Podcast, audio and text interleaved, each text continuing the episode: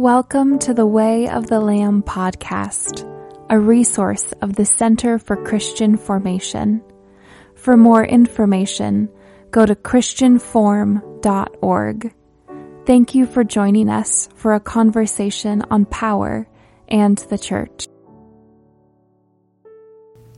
Welcome back to the Way of the Lamb podcast. So good to be with you. Uh, my name is Jamin Goggin. I'm joined by my dear friend Kyle Strobel. Hey, everyone. Thanks for being with us. And if you're just joining us uh, fresh here, uh, we encourage you to go back and listen to some of our earlier episodes. We're now several episodes in here on the podcast. But if you've been walking along with us up to this point, you know that we're just seeking to have kind of open, honest dialogue between Kyle and I that we hope to invite you into around this question of power in the church. And uh, much of this dialogue is kind of the result of conversations Kyle and I have had with each other, as well as with others in the life of the church in recent years uh, since we wrote our book together, The Way of a Dragon or The Way of a Lamb. And uh, that book uh, kind of surfaced for us ongoing dialogue about uh, power in the church today, in particular the evangelical church in North America, but also has really been an impetus for us to have uh, dozens and dozens of conversations with pastors, ministry leaders, uh, people in the life of the church who've really been wanting to wrestle with this question of what does it mean to embrace Jesus' way of power in the church? And, and in what ways, perhaps, have we embraced a worldly power, as we call it, the way of the dragon, the way from below? And what can be done about that? And so we've been uh, seeking to have that dialogue kind of here in the open with you all, um, kind of surface some of the primary questions we think that have surfaced in recent years following our book that we felt have been most interesting and prescient. And um, I, I, think one of the things that Kyle and I have said in the last couple years and other podcasts we've been interviewed on, many conversations we've had, is that we really hope this conversation we're having um, becomes a normal conversation in the life of the evangelical church. That uh, we believe this uh, temptation towards the way from below or worldly power in the church is kind of the crisis of the evangelical church in our time. And in light of that, we need to have this conversation. We need to be talking openly and honestly with one another about what we see happening in the church. And uh, to that end, we've actually been really encouraged in the last year two years as we've seen other resources and, and other voices um, encourage that conversation and foster that conversation. And one such resource in particular that I think really has brought that conversation much more into the kind of evangelical public square, so to speak, has been the Mars Hill podcast. And we've been actually really encouraged by um, the way in which that podcast, maybe for many who hadn't been wrestling with these questions, forced them to wrestle with the question. And we've been really encouraged by the conversations it's actually invited us into with folks um, who've been wrestling now, maybe afresh with these these tensions and these concerns in the church. But I think one of the things we've we've we've noticed in many of those conversations that Kyle and I have had uh, since that podcast is the way in which many have chosen to talk about um, what they heard in the podcast, the concerns um, that they've expressed about, in particular, Mark Driscoll and his leadership. Um, the way that that gets talked about and named and identified um, has been interesting for Kyle and I to pay attention to. And I think one of the things we've really noticed in a lot of the conversations we've had with folks who've listened to that podcast and engaged us in conversation is um, so much of the language um, shows up um, in really more kind of um, categories of our culture. Um, the language that gets used to talk about what went wrong at Mars Hill mm-hmm. or what uh, what Mark Driscoll did that may have been wrong. Often it shows up in categories of you know toxic leadership, um, spiritual abuse, uh, talk of narcissism. And while this language actually I think is really forceful and at times appropriate, it can be helpful mm. in identifying and clarifying things. What Kyle and I have actually noticed in some of these conversations in recent years is um, how little um, the kind of biblical idiom, the language of scripture actually informs the way we talk about some of these things. And as a result, um, how often the descriptions we're giving, like, wow, this is really um, spiritually abusive, or well, this is this really demonstrates toxic leadership. Well, s- seemingly being forceful and direct, oftentimes actually fails to really clarify what we mean. And the language, while being um, maybe forceful and clear, oftentimes is rather plastic in its real meaning and definition. And so we're not really getting at what what is the problem we're actually identifying? What is the sin we're saying was committed there? Um, how might God actually think about that? And what does God's word say about that? And and so you know we we we hear people talking about um, perhaps how alarmed they are what they hear was going on at Mars Hill if they weren't aware of that or what they hear was happening. Um, but struggling to really name really concretely and clearly and specifically in Christian terms what those problems are. And so um, we don't hear, for example, the language of greed talked about, or envy necessarily, or even pride, or even the language of sin specifically. But again, these other kinds of terminology gets brought in. And I, I think we want to have a conversation about that. What does it mean to speak Christianly about problems of power in the church? Uh, how might we use kind of the biblical idiom f- as we seek to identify what the problem is and how we name it, and why that might be actually really important for the biblical language to be primary? And then, and then I think in relation to that, how potentially psychological language, sociological language, you know, language of our culture that our culture kind of traffics in, where that might be actually be helpful in helping to inform or further articulate what we mean. And so, how might we think about the relation? Um, and so, I, you know, Kyle, as we as we think about this, I wonder how how that has struck you in conversations. It, it, yeah. You know, it, if you've kind of noticed um, at times maybe an inability to talk very concretely and specifically or more Christian terms about the problems that people see.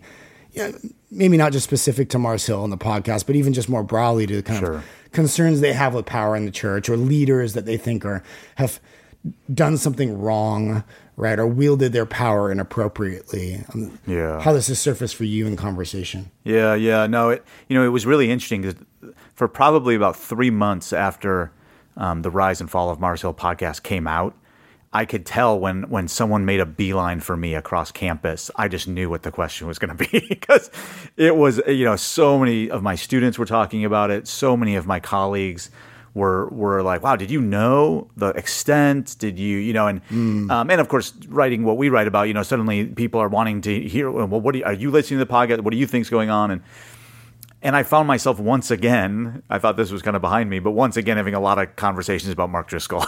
yeah, yeah, Which isn't necessarily what I was looking forward to. But, you know, right. it, it, it is really interesting to hear what we are willing to talk about and how we're willing to talk about it. And, mm. and you know, I, I actually wonder if, if for many of us, we just need to spend some time just sitting on that. Like, what, what are we willing to talk about? Now, for most of us, I have found – we have no problem talking about failures of celebrity pastors. It is interesting how many of us, though, maybe struggle outside of maybe the sexual realm to talk about the sin of yeah. celebrity pastors. So like I'll hear people talk about their unhealth, N- naming what it is specifically. But right? even even calling it sin, and then yeah, then naming explicitly what it is. Right. And you know, one of the things that really struck me as I was listening to that podcast was that you know, as some of the old elders at Mars Hill were interviewed, now they obviously have quite a lot of hindsight at this point about it. But even the fact that they'll some of them were willing to kind of double down on even when Mark resigned, we didn't want him to. We wanted to f- figure it out. We wanted to restore him. And I remember thinking, like, wow, even then, okay, it's one thing in the moment, but wow, even looking back years later, you're still looking through a lens that said, actually, this wasn't sinful per se it was unfortunate, it was unhelpful, and even abusive. It's interesting how that term now gets tossed around. Like, is it abusive but not sinful? And what would that mean? Right? Like, I, I, don't, I don't even know what that would mean. Right. And, you know, very famously, um, the elders of Mars Hill came out with a um, a document after all of this, and they just wanted to clear it up for people that, in their words, he hadn't committed sin. And John Ortberg kind of wrote a well known piece with um, Christianity Today, kind of saying, wait a second, you listed all these things he did. Those are all sinful. like, and it's, and he pointed out at the time, and I think he's right about this, that we, we have a code word for leadership, and, and sinful means adultery. It means some sort of physical sexual abuse. I mean, it, and then suddenly, as a culture, it's it's almost like we've lost our own. To use your earlier term, I like. We've lost our idiom. Yeah. We've lost our kind of the, the kind of conceptual framework with with with which to understand these things, so that we can name things that are explicitly named as sin in Scripture, and yet we don't talk about them as sinful. And you know, one of the things I think is important to name is that this isn't just kind of semantics. Like the language we use helps provide this kind of framework within which we think.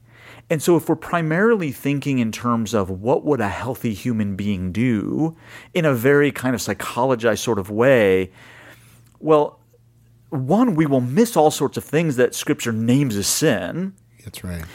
But it also one of the things that'll be even more troubling perhaps is that some things that are righteous will be missed and will be seen as unhealthy. right? And so there's there's you know that language could be really helpful at times, and you know when we use toxic leadership in our book, we use you know we're Sure. we're we're certainly kind of open and ready to use these terminology this terminology when it's fruitful. But they need to describe things that are primarily given meaning by the biblical idiom of sin. And and this is where the framework from James three of um, the way from above, the way of wisdom, versus the way from below, the way of folly. I, think that that's particularly helpful for for any number of reasons. I mean, I think Scripture uses that very very purposely. But you know, one of the things that's so interesting about it is how provocative it is. Um, as we mention, you know, as we mention quite a lot now, you know, it's it's the way of the world, the flesh, and the devil. Like those three things are interlocked. But even just right before that passage, you know, the context of this passage is how we how we shouldn't want to be teachers, right? Not all of us are meant to be teachers.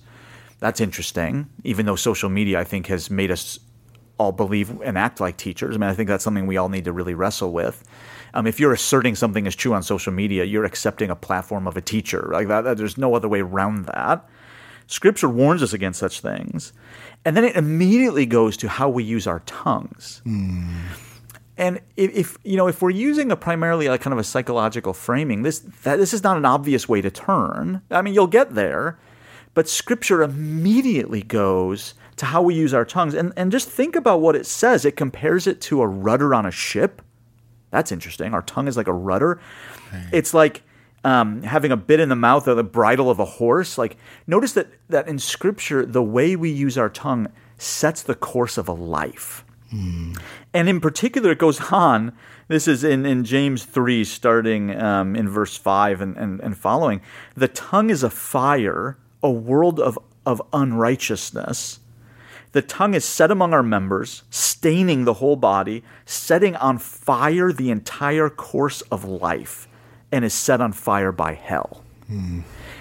And it's like you think about how we use our words and how we see people use our words and how even the elders that Driscoll had were, were, were allowing themselves to hear how he used his words, which, I mean, what better description than set on fire by hell of so many of the things he said, and yet looked at that and said, that's not sinful, although it's unhealthy. Yeah, yeah, it's probably unhealthy leadership, right? That's probably not not ideal, not and set on fire by hell. And it's not only a side issue, this establishes a course of life. And this is where we, we really need to have a, it, it's, you know, as you mentioned, we, we certainly do want to have a conversation about power in the church. We think it's fundamental. But we also need to have the right conversation. And, and the language of Scripture will help us have the conversation the way it needs to be had. And so we need to talk about the fact that this is beyond kind of unhealth or toxic leadership. This is someone who's wielding hell is setting on fire a life and a ministry and therefore is undermining the work that God is doing. Yeah, I think there's um, an adoption of a way of talking that you know. It, I think we experience something in the church, we experience something with a leader, with a pastor, either directly or, or indirectly. Again, if we're you know, listening to the Mars Hill podcast and you know seeing and hearing about this, but it, we weren't necessarily in the church, right? But again, of course, there are folks who were in that church. Mm. Um, there are folks who maybe are listening to that podcast who what it's mirroring back to them is, oh, I maybe not to the same degree or in the same ways, but boy, I am experiencing something like that in my church with my pastor or my leader. And I think what grieves me pastorally actually is um, that I think many people find themselves feeling so kind of um, linguistically impoverished to mm. know how to talk about that. And I think one of the one of the I think the brilliant aspects of the Mars Hill podcast and what Mike did was um, ask that question like how do we talk about this? Yeah. What it, what is this thing like everyone's saying something went wrong here mm. but what it, but what really is that? And um and also wrestling through the, the, the nuances and the challenge of does it mean that nothing good was going on? Does it mean god was absent? Does it mean you know yeah. um, people who were baptized or accepted christ in the church that didn't how, like how do we think about this right? And but I think what has, has struck me in, in conversation is um, with people about, again, that podcast or other stories they see coming out, and is they're looking for um, resources, they're looking for guides to help to help them talk well about this, to name it. And I think for some people, you know, who have maybe had a similar experience in their church, they did. They they experienced the Mars Hill podcast It's like, oh yeah, like that is what I've been experiencing, and I'm not crazy to think this is wrong, you know. And so, um, but yet I think what I've seen happen is, and this is maybe the, the part that grieves me is, um, people I think faithful followers of Jesus finding themselves feeling ill-equipped to name, to articulate, to identify what is going on with a biblical idiom, right? Like yeah. not knowing how to talk about it. When I do think scripture actually, you know, provides us with a rich tapestry of resources to talk about this well mm. and um, to name it appropriate, to name it in God's terms. Yeah. And, um, and instead, what has happened, right, is we've kind of adopted the language of our culture and, and, and in many ways, it kind of makes sense in, in terms in, in a kind of from a historical vantage point. Okay, so you have the Me Too movement and the culture, mm-hmm. and and now you we have a culture that's, that's talking about things like abuse, um, and and rightly so, right? Exposing yeah, yeah. abuses, but I think what what happened is is I think as maybe some of these stories started surfacing in the church, whether you know sexual abuse or not, the kind of the language of the culture around how do we talk about those in power who've wielded their authority to abuse someone else or harm someone else or do you know um, manipulate someone? It, I think what many believers have done is said, oh, oh, I guess that's our way of talking about this over here too, mm-hmm. and and of course much of that is picked up in and through I think the social media space. Fine, I'm sure it's also picked up through a kind of um, classical media, so sure. to speak. But I think particularly for maybe those who are 40 and under, yeah, it's less that. Yeah. And it's more Twitter, it's more Facebook, it's more you know those spaces where that's actually where they're hearing it being talked about. And the language they're hearing being used is like either very kind of psychological terminology. So, for example, right, um, the word narcissist gets thrown around a lot. Mm-hmm. Right. And I do wonder sometimes for friends of mine who are psychologists how they actually feel about that. you know? um, I, I, have a suspicion about how they feel about that. Right. Mm-hmm. I think it's being used, and I think understandably so, to name something really alarming as a term that actually identifies it with a degree of seriousness, and again, maybe to use the word I used earlier, force. Like we want to say this is really bad. Okay, here's a term that really says this is really bad. But the problem is when the term gets used um, so kind of casually to identify anybody who had a moment of arrogance, right? Um, it begins to lose its real meaning. And when it gets used by maybe at a more kind of pop cultural level to talk about people in authority who wield power in ways we think is is inappropriate or coercive or manipulative or uh, or just quote gross, Yeah, yeah. then now all of a sudden we've kind of pathologized. Um, well, we've done a lot of pathologizing when we didn't maybe didn't mean to. Yeah. And so the term, while used to to name the seriousness and and, appl- and apply some force and give some definition, actually ends up being rather hollow in its meaning mm. because you've wielded a term that has actually specific meaning in a specific field of study as well as a specific field of care that those who've done that study and do that care actually know how to apply that term in a, in a kind of a more technical and appropriate sense to identify a particular pathology. Yeah. and so I, I think you know it's it's one example, but now it gets picked up right in the social media space, and now you know we use the word narcissist, you know, just casually. Oh, what a narcissist! Oh, he's a narcissist, and um, it begins to lose its meaning. And I think similar to the word ab- abuse, and it, it doesn't mean that when we say spiritual abuse that it, it is it is somehow inappropriate or it's not true at times. But now that that term gets used so frequently, and I think often by those who don't actually really really know what they mean when they use it. They're, again, to, to be charitable, they're, they're they are trying to name a real problem, Yeah. and they're looking for language to help them name the problem. But the problem the problem is now you're using language that uh, again has associations with you know, sexual abuse, uh, physical abuse, emotional abuse, right? And there may be more concrete ways that we've learned to identify what those are. There's a certain, again, uh, training, skill set, and expertise, in identifying that.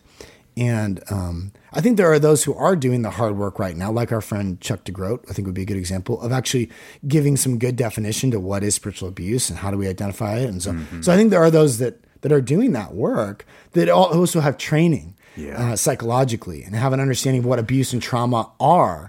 But wielding the language of trauma, wielding the language of abuse, identifying people as narcissists. th- When when we begin to kind of traffic in this language really casually and quickly, without really knowing what we mean, right? I think it can have the opposite effect that we hope it will have.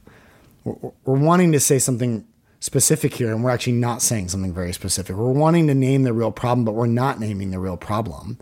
And absent a lot of that training and expertise, actually probably most of us are pretty ill equipped to use that language well and appropriately. Yeah. Whereas the Lord has provided us with His Word, and I think you and I would want to argue um, now in Christ by the Spirit, we actually have a, a capacity to understand His Word, to know His Word, right? A um, kind of tradition of kind of the perspicuity of the text that that even those of us who aren't theologians, who haven't done PhDs in systematic theology like you and me, can can understand Scripture and can actually begin to use this language appropriately in our life by the Spirit to name and identify our own sin, the sins of others, mm-hmm. and I think what is sad for me as a pastor is I think people have sensed a vacuum there. that maybe haven't been trained and taught God's word in that way to know how to actually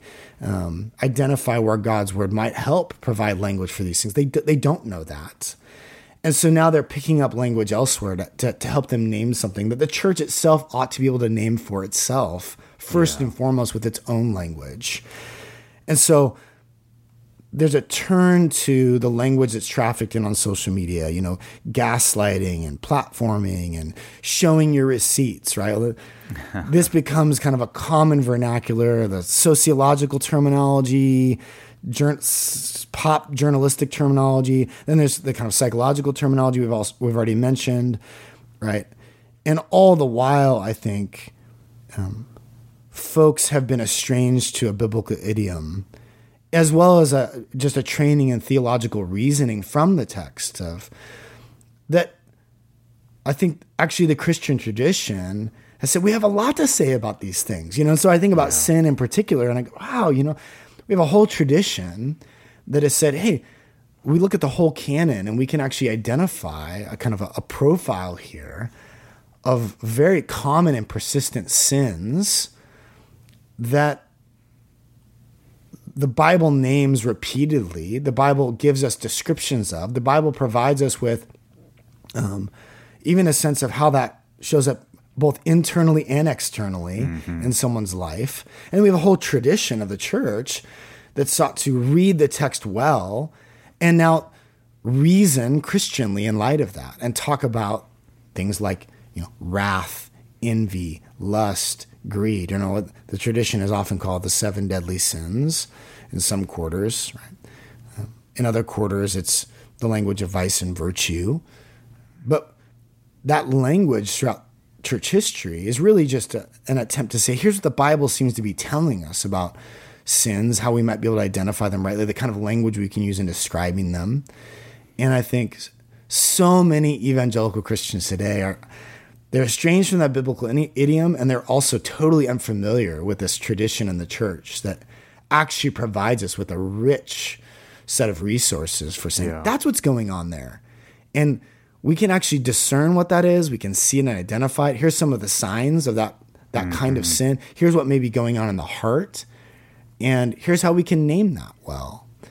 And so I, I think what grieves me pastorally is that we've perhaps pastors like myself haven't equipped Yeah. Christians well to speak well. And so this is, of course, in no way, and and, and you are you and I, neither of us are wanting to say that, that the psychological language isn't helpful or isn't isn't a helpful resource that ought to be at the Christian disposal. Sure, um, it's in no way to say that um, you know the language of journalists is inappropriate or that uh, legal terminology is not needed when dealing with legal Yeah. legal reality. Of course, right?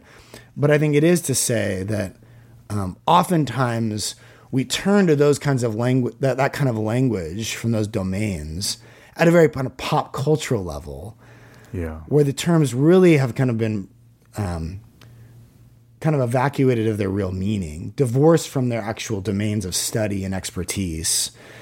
And we've kind of adopted it because we don't we don't know what to say about what Mark Driscoll is doing there. What is that thing? When he's yelling at people on a stage, what is that?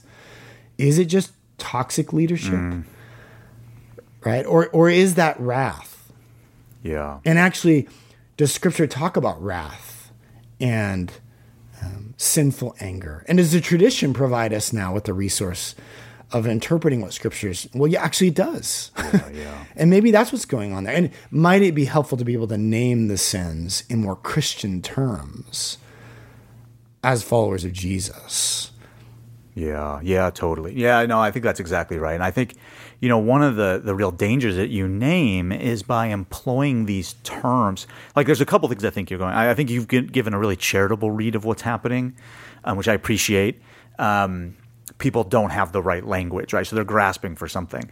I, I think there's also the a kind of kind of a little bit more of a gross underbelly to it, which is the weaponizing mm. of buzzwords that I've experienced something that wasn't right. Okay, well, let's just take that for granted. Well, that's you could say that, but if I if I grab onto the word abuse, now I can weaponize something that demands action Now I'm going to really get a hearing. and I'm going to get a hearing. And, I and you know, there's it. It struck strikes me as interesting as you know the way from above, as described in James three, the descriptions of following Jesus, the kind of wisdom that comes from this, is that it's pure, peaceable, gentle, open to reason, full of mercy and good fruits, impartial and sincere. And I just think about if you just take that kind of cataloging of virtues from James 3:17 and and just sit with your own reaction to things because I, you know, I say this as you know, just based on my own story. I, I mean, I grew up, you know, two of the well-known churches that have become archetypes for toxic leadership were the first two churches I grew up in.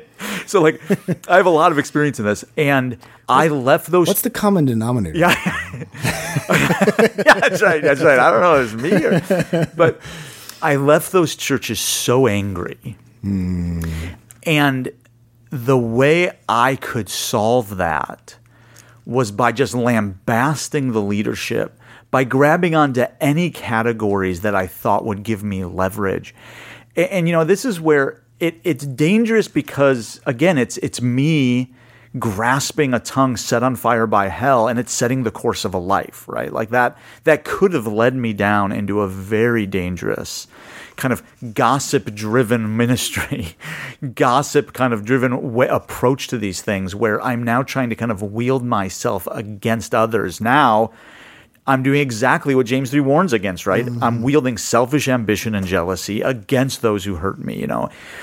Um, but the other thing it does is is it ends up, you know, after I'm tossing around terms like narcissist so much, to your point, the term kind of becomes meaningless, right? right? And and there's a real danger here. Again, if if it's not kind of tempered by reasonableness, where now the language now now suddenly people who have been sexually abused, who have been physically abused, we're going to force them to like leave behind this language because suddenly they won't even have the resources to name the truth because they're now using the same category that someone uses when someone raises their voice against them or something and it's they're they're now it's now emptied of its content in any significant way and so we really have to be careful i think not to try to wield ourselves and to kind of get and weaponize our anger.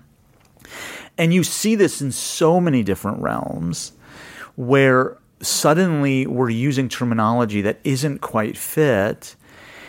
And again, we, we we've been given the terminology, and you know, I, I do think you know if we look at the evangelical tradition, one of the things that we've lost, if you would grow up in evangelicalism two, three hundred years ago, you would have grown up with the Ten Commandments as a kind of training manual for not only vice but also virtue. And the Ten Commandments were used almost like the tradition that used the seven deadly sins were used. So they were the Ten Commandments would have been ways to try to analyze. I mean, if you think about, um, you know, all the ways we look, you know, oh, I, I kind of do want my neighbor's car, right? I, I, I kind of want like that. That's going to give you a lens into, wow, envy is still at work in my soul? Mm-hmm. Or, or, why does scripture keep on naming things like envy? Because not only is things like selfish ambition and jealousy are named in places like James 3, but in Philippians 2, when the way of Jesus is articulated, envy is named there, right? So it's like, what what is scripture doing when it's trying to name these things? And, and how can we use that language to not only name what we see going on in the world, but particularly to see what we see going on in ourselves. Yes. To name the truth so that we can then name what we see well. I mean, I think of the the you know log in your own eye versus the speck in your neighbor's eye. You know, one of the goals of that passage is to be able to name the speck reasonably, right? right. And it, it, but you have to know the log in your own eye, and I think f- there's so much to look at now and to point fingers at now in the leadership sphere, in the kind of evangelical celebrity culture, that we could be tempted to just avoid entirely naming the truth. Yes. And, you know, I could truly say it is only by the, the mercy and grace of God that I didn't just spin off into anger and jealousy and selfish ambition after leaving those churches mm-hmm. and wielding that because I knew I was better than them. Mm-hmm. Because deep in my gut, I had this prideful sense that I'm better than these people and I'm going to condemn them, and my ministry will be a sign that I am better to them. And the Lord led me a different way by His mercy to show that I'm not better than them, that everything I saw in them has a root in my own heart, mm. and that I, I needed to to kind of be tempered by this mirror of the truth, so that I can name in truth what I actually see going on there. And, and only the kind of idiom of Scripture really gives us the ability to name those things well. Yeah. Yeah, I think, you know, maybe a couple specific passages that surface for me. I mean, you've, you've, um, walked us through a bit of James, and I mean, we could spend hours and hours just um, walking through different sections of Scripture, of course, and talking about this. But maybe a couple that really like jump out at me mm. as I think about some of these conversations. Again, I've I've I've had with folks who've wanted to talk about the Mars Hill podcast and well, what went wrong and toxic leadership and um, or just again others who've wanted to talk to me about their own experiences in church, their their, their church or a prior church, or and um, this you know this kind of inability to really articulate in, in distinctively Christian terms what the sin is, what the problem mm. is, what God has to say about that, um, and therefore even to the question of how elders of a church ought to respond to that. I mean, to, to, to your point, I, I think, you know, what does it mean to come to a group of elders and say, uh, we believe this leader, uh, you know, I believe this leader is a narcissist? Mm. Okay. Yeah. I mean, uh, I think an, an elder board ought to be rightly, rightly ought to be concerned, but we, we need to move to the language of scripture in order to actually have a conversation about what elders ought to do about whatever it is that's being described. Mm, yeah, yeah. Right. Um, well, that's concerning. Maybe we ought to encourage him to go to therapy. Is that what's being suggested? Or are you are you saying there's sin here? And are you saying this person has disqualified themselves from the office of elder themselves? Uh, that they've disqualified themselves as a pastor? Mm. Well, where could we go? right? Where could possibly? where could we possibly go to answer that question? Right. And so this is maybe the first text I'd want to move to. I think what what has really struck me in many of these conversations is how unaware people are hmm. that Scripture is actually very clear, very specific yeah. about the qualifications of an elder or pastor mm-hmm. and about what might disqualify. And there are many other passages we could go to that I think actually provide further fodder for discernment around that that are less direct. But there's a couple that are really direct in the pastoral epistles. Mm. And I think that upon real meditation and study, provide an incredible um, lens of discernment and, and assessment. And yet, I think so many of these conversations, I find folks trying to kind of grope for, like, well, you know, a leader just shouldn't be like that, and leaders sh- they yeah. need to be healthy. And well, what do you mean? Yeah, yeah, yeah. you know, and and so here's just one of those passages, right? Paul's letter to Titus. Of course, Paul provides uh, two such kind of qualification descriptions, but here, here's one in Titus. Here's Paul. This is why I left you in Crete, Titus 1, beginning verse 5, so that you might put what remained into order and appoint elders in every town as I directed you. If anyone is above reproach, the husband of one wife, his children are believers, not open to the charge of debauchery or insubordination. For an overseer as God's sewer must be above reproach. He must not be arrogant or quick tempered or drunkard or violent or greedy for gain, mm. but hospitable, a lover of good self controlled, upright, holy, disciplined. He must hold firm to the trustworthy word as taught, so he may be able to give instruction in sound doctrine and also to rebuke those who contradict it. Mm. Well, there's so much being said here, of course, but it, it, it's simply by way of, of helping us see that actually mm-hmm. we have quite a bit of, of resource here. Well, if we see if, if what you mean when you say this pastor is nar- is narcissistic, quote unquote, is that he's quick tempered and arrogant. Well, now we have now yeah. now now we have a real conversation that has to be had mm-hmm. by elders receiving this report from someone in the in the congregation who's expressing concern. Now now we're saying that according to God's word, this this pastor, this elder may not be qualified for their office because of their behavior. And of course, process of discernment. And again, scripture provides us actually with a, a, sense of what that process of discernment ought to look like in terms of conversations and assessments and how we actually receive certain accusations of sin in the life of the yeah. church. Right? But nevertheless, now if we're using the language of um, this pastor, I feel like has demonstrated real arrogance. Because see, here's the irony, and, and here's here's I think where my my empathy really does show up, and your your response to kind of my charitable like. Here's what's sad. I think I think to be fair, showing up and saying I feel like this person has demonstrated real narcissism, I think actually probably does feel more serious than saying. Mm I think the pastor demonstrates a persistent attitude of arrogance. Yeah. Well, an arrogance. I mean, yeah, yeah. When that's actually the word used in this passage, mm. right? Yeah. And so, to to be fair, I think even those who shepherd God's flock themselves need to be reacquainted with the language. Yeah. And I think so often we know these passages in Timothy and Titus, but we know them in a very cursory manner right? And and we've kind of trivialized them as a kind of a, a baseline qualification, right? Oh yeah, yeah, yeah. As long as the, as long as this this pastor's you know not getting drunk and mm. not stealing money. No, no. Meditate on the passage.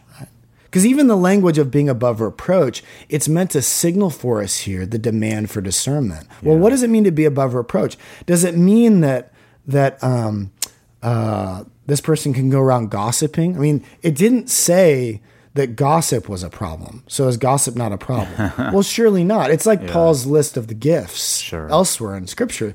This is not meant to mean this is an exhaustive list of all the ways the Spirit works in and through the church. This is meant to be representative of the ways the Spirit often works in and through his people in the church, as Paul gives his list elsewhere of the gifts in Corinthians. Similarly, here, it doesn't mean that that being a drunkard is really the only problem. But if they gossip, no, pro- because he didn't say it, gossip's not a problem. Well, no, clearly gossip would be a problem, yeah. right? So the language of above reproach is meant to signal that this is a person who must be an exemplar in the faith to others, that their life is such. They model the way of Jesus to those who are younger in the faith as one who is mature in the faith. Mm. And that any accusation levied against them, right, ought to be weighed very seriously because of the character they are known to have in the community, both outside the church and inside the church. Mm. That um, serious accusation must be required, actually, because of the way they conduct their lives, that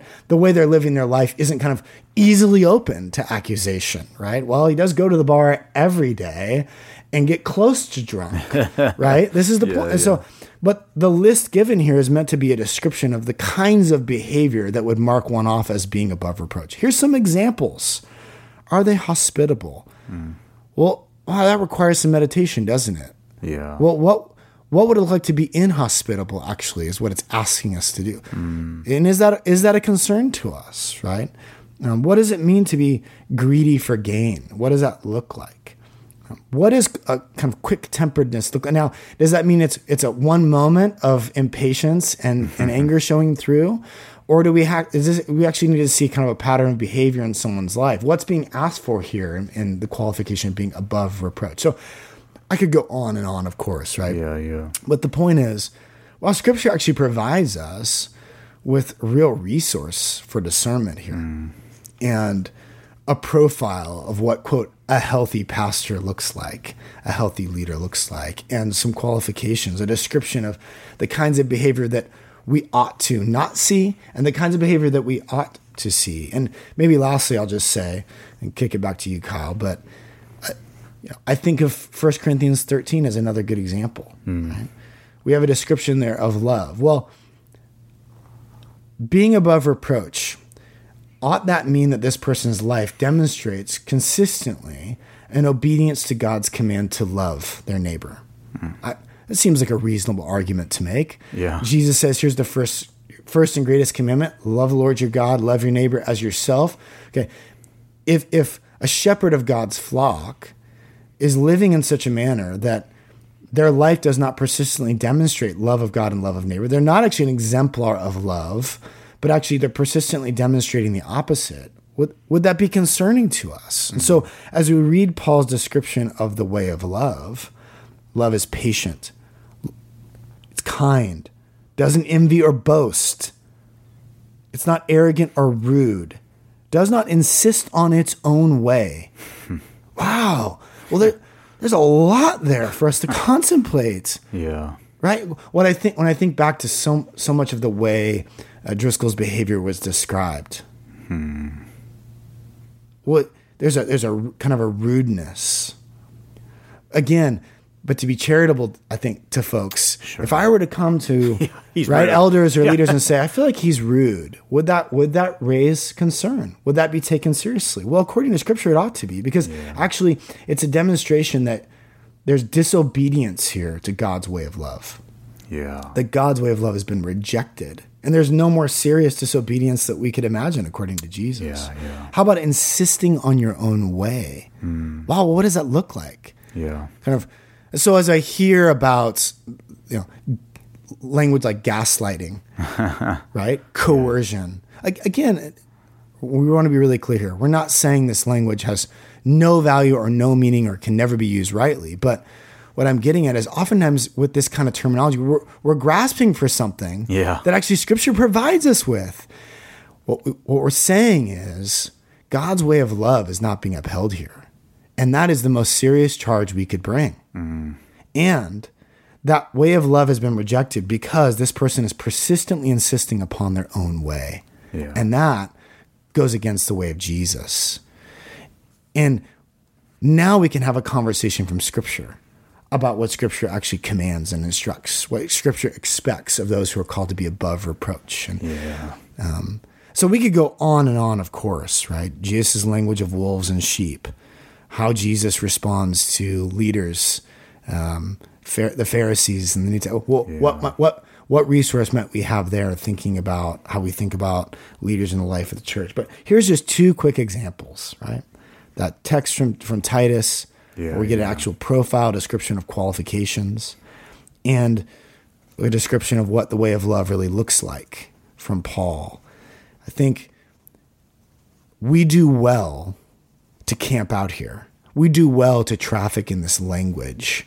Yeah. And leaders do well to heed the seriousness of these passages and to use these as means of discerning another leader's quote unhealth or quote yeah. toxicity. And we do well as God's people to speak in God's language. This is right speech. Yeah according to God, about what we see in, the church, how we name things, how we identify them. We're we're speaking with God about such matters. Yeah. And there's a faithfulness in that that I think will bear fruit. That's right. Will yeah, bear yeah. fruit. Yeah, yeah. Yeah, well let me let me just kind of you know bring this episode to a close by by encouraging you know let me let me give two kind of encouragements for two different audiences you know if, if you are in leadership and whether that's you know at a church or a Christian institution or any kind of leadership, I suppose, you know, I wonder if you just sit with the the demanding your own way. I mean, even if you just sat with that one and thought, what would it mean personally for me to to lead in such a way that doesn't demand my own way? But I even wonder how how does this get baked in institutionally?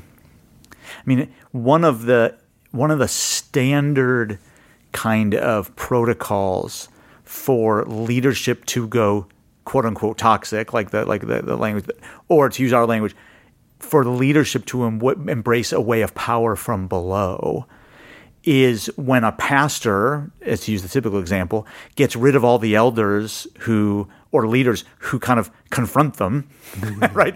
And they create. I mean, this is the, the classic story where they surround themselves with people who simply will do whatever they tell them there there's an inst- interesting kind of institutional sin here of demanding your own way that is actually just an abandoning faith. Right? This is where you know an institution has decided not to live by faith. When the leaders need their own way to to to be the only way. Like that that that is giving up the way of faith, presumably because pragmatically it won't they don't imagine it will work because they're the anointed one. They're the one who gets things done. They're the only one that can possibly be the instrument of God's action, and therefore, right, you get the, this kind of um, this kind of system in place. And so, for leaders, it, would be interesting to kind of just meditate on that a little bit. Like, what would it mean for me to embrace this this way of love? you know, for, for everyone else, I, I do just wonder if it'd be meaningful for us to just consider when I experience something negative in the church, when I see one of the people, maybe there's someone whose whose ministry has been meaningful to me through books or podcasts or whatever, and and I see this stuff happen, right? Whether it's a Ravi Zacharias, whether it was a Mark Driscoll, whether it's Bill Hybels, whoever it was. What what is the language I primarily turn to and why?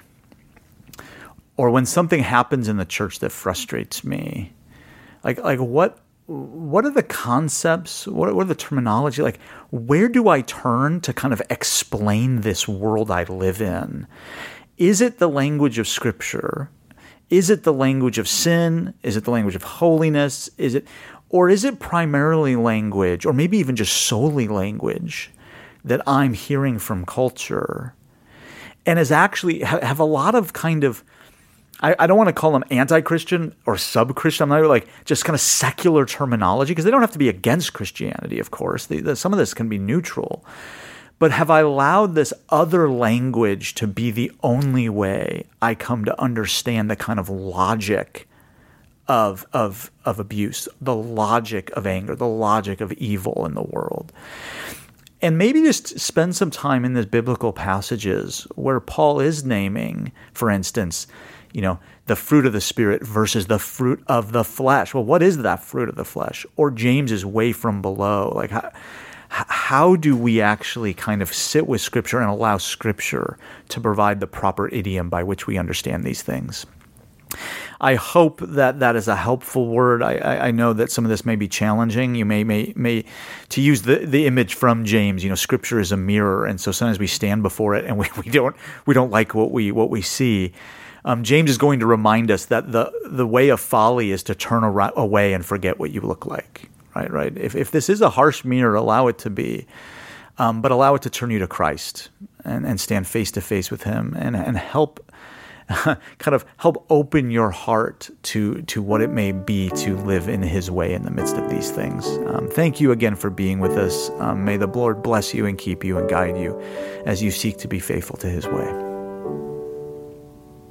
Thank you for listening to the Way of the Lamb podcast, a resource of the Center for Christian Formation. For more information, go to ChristianForm.org.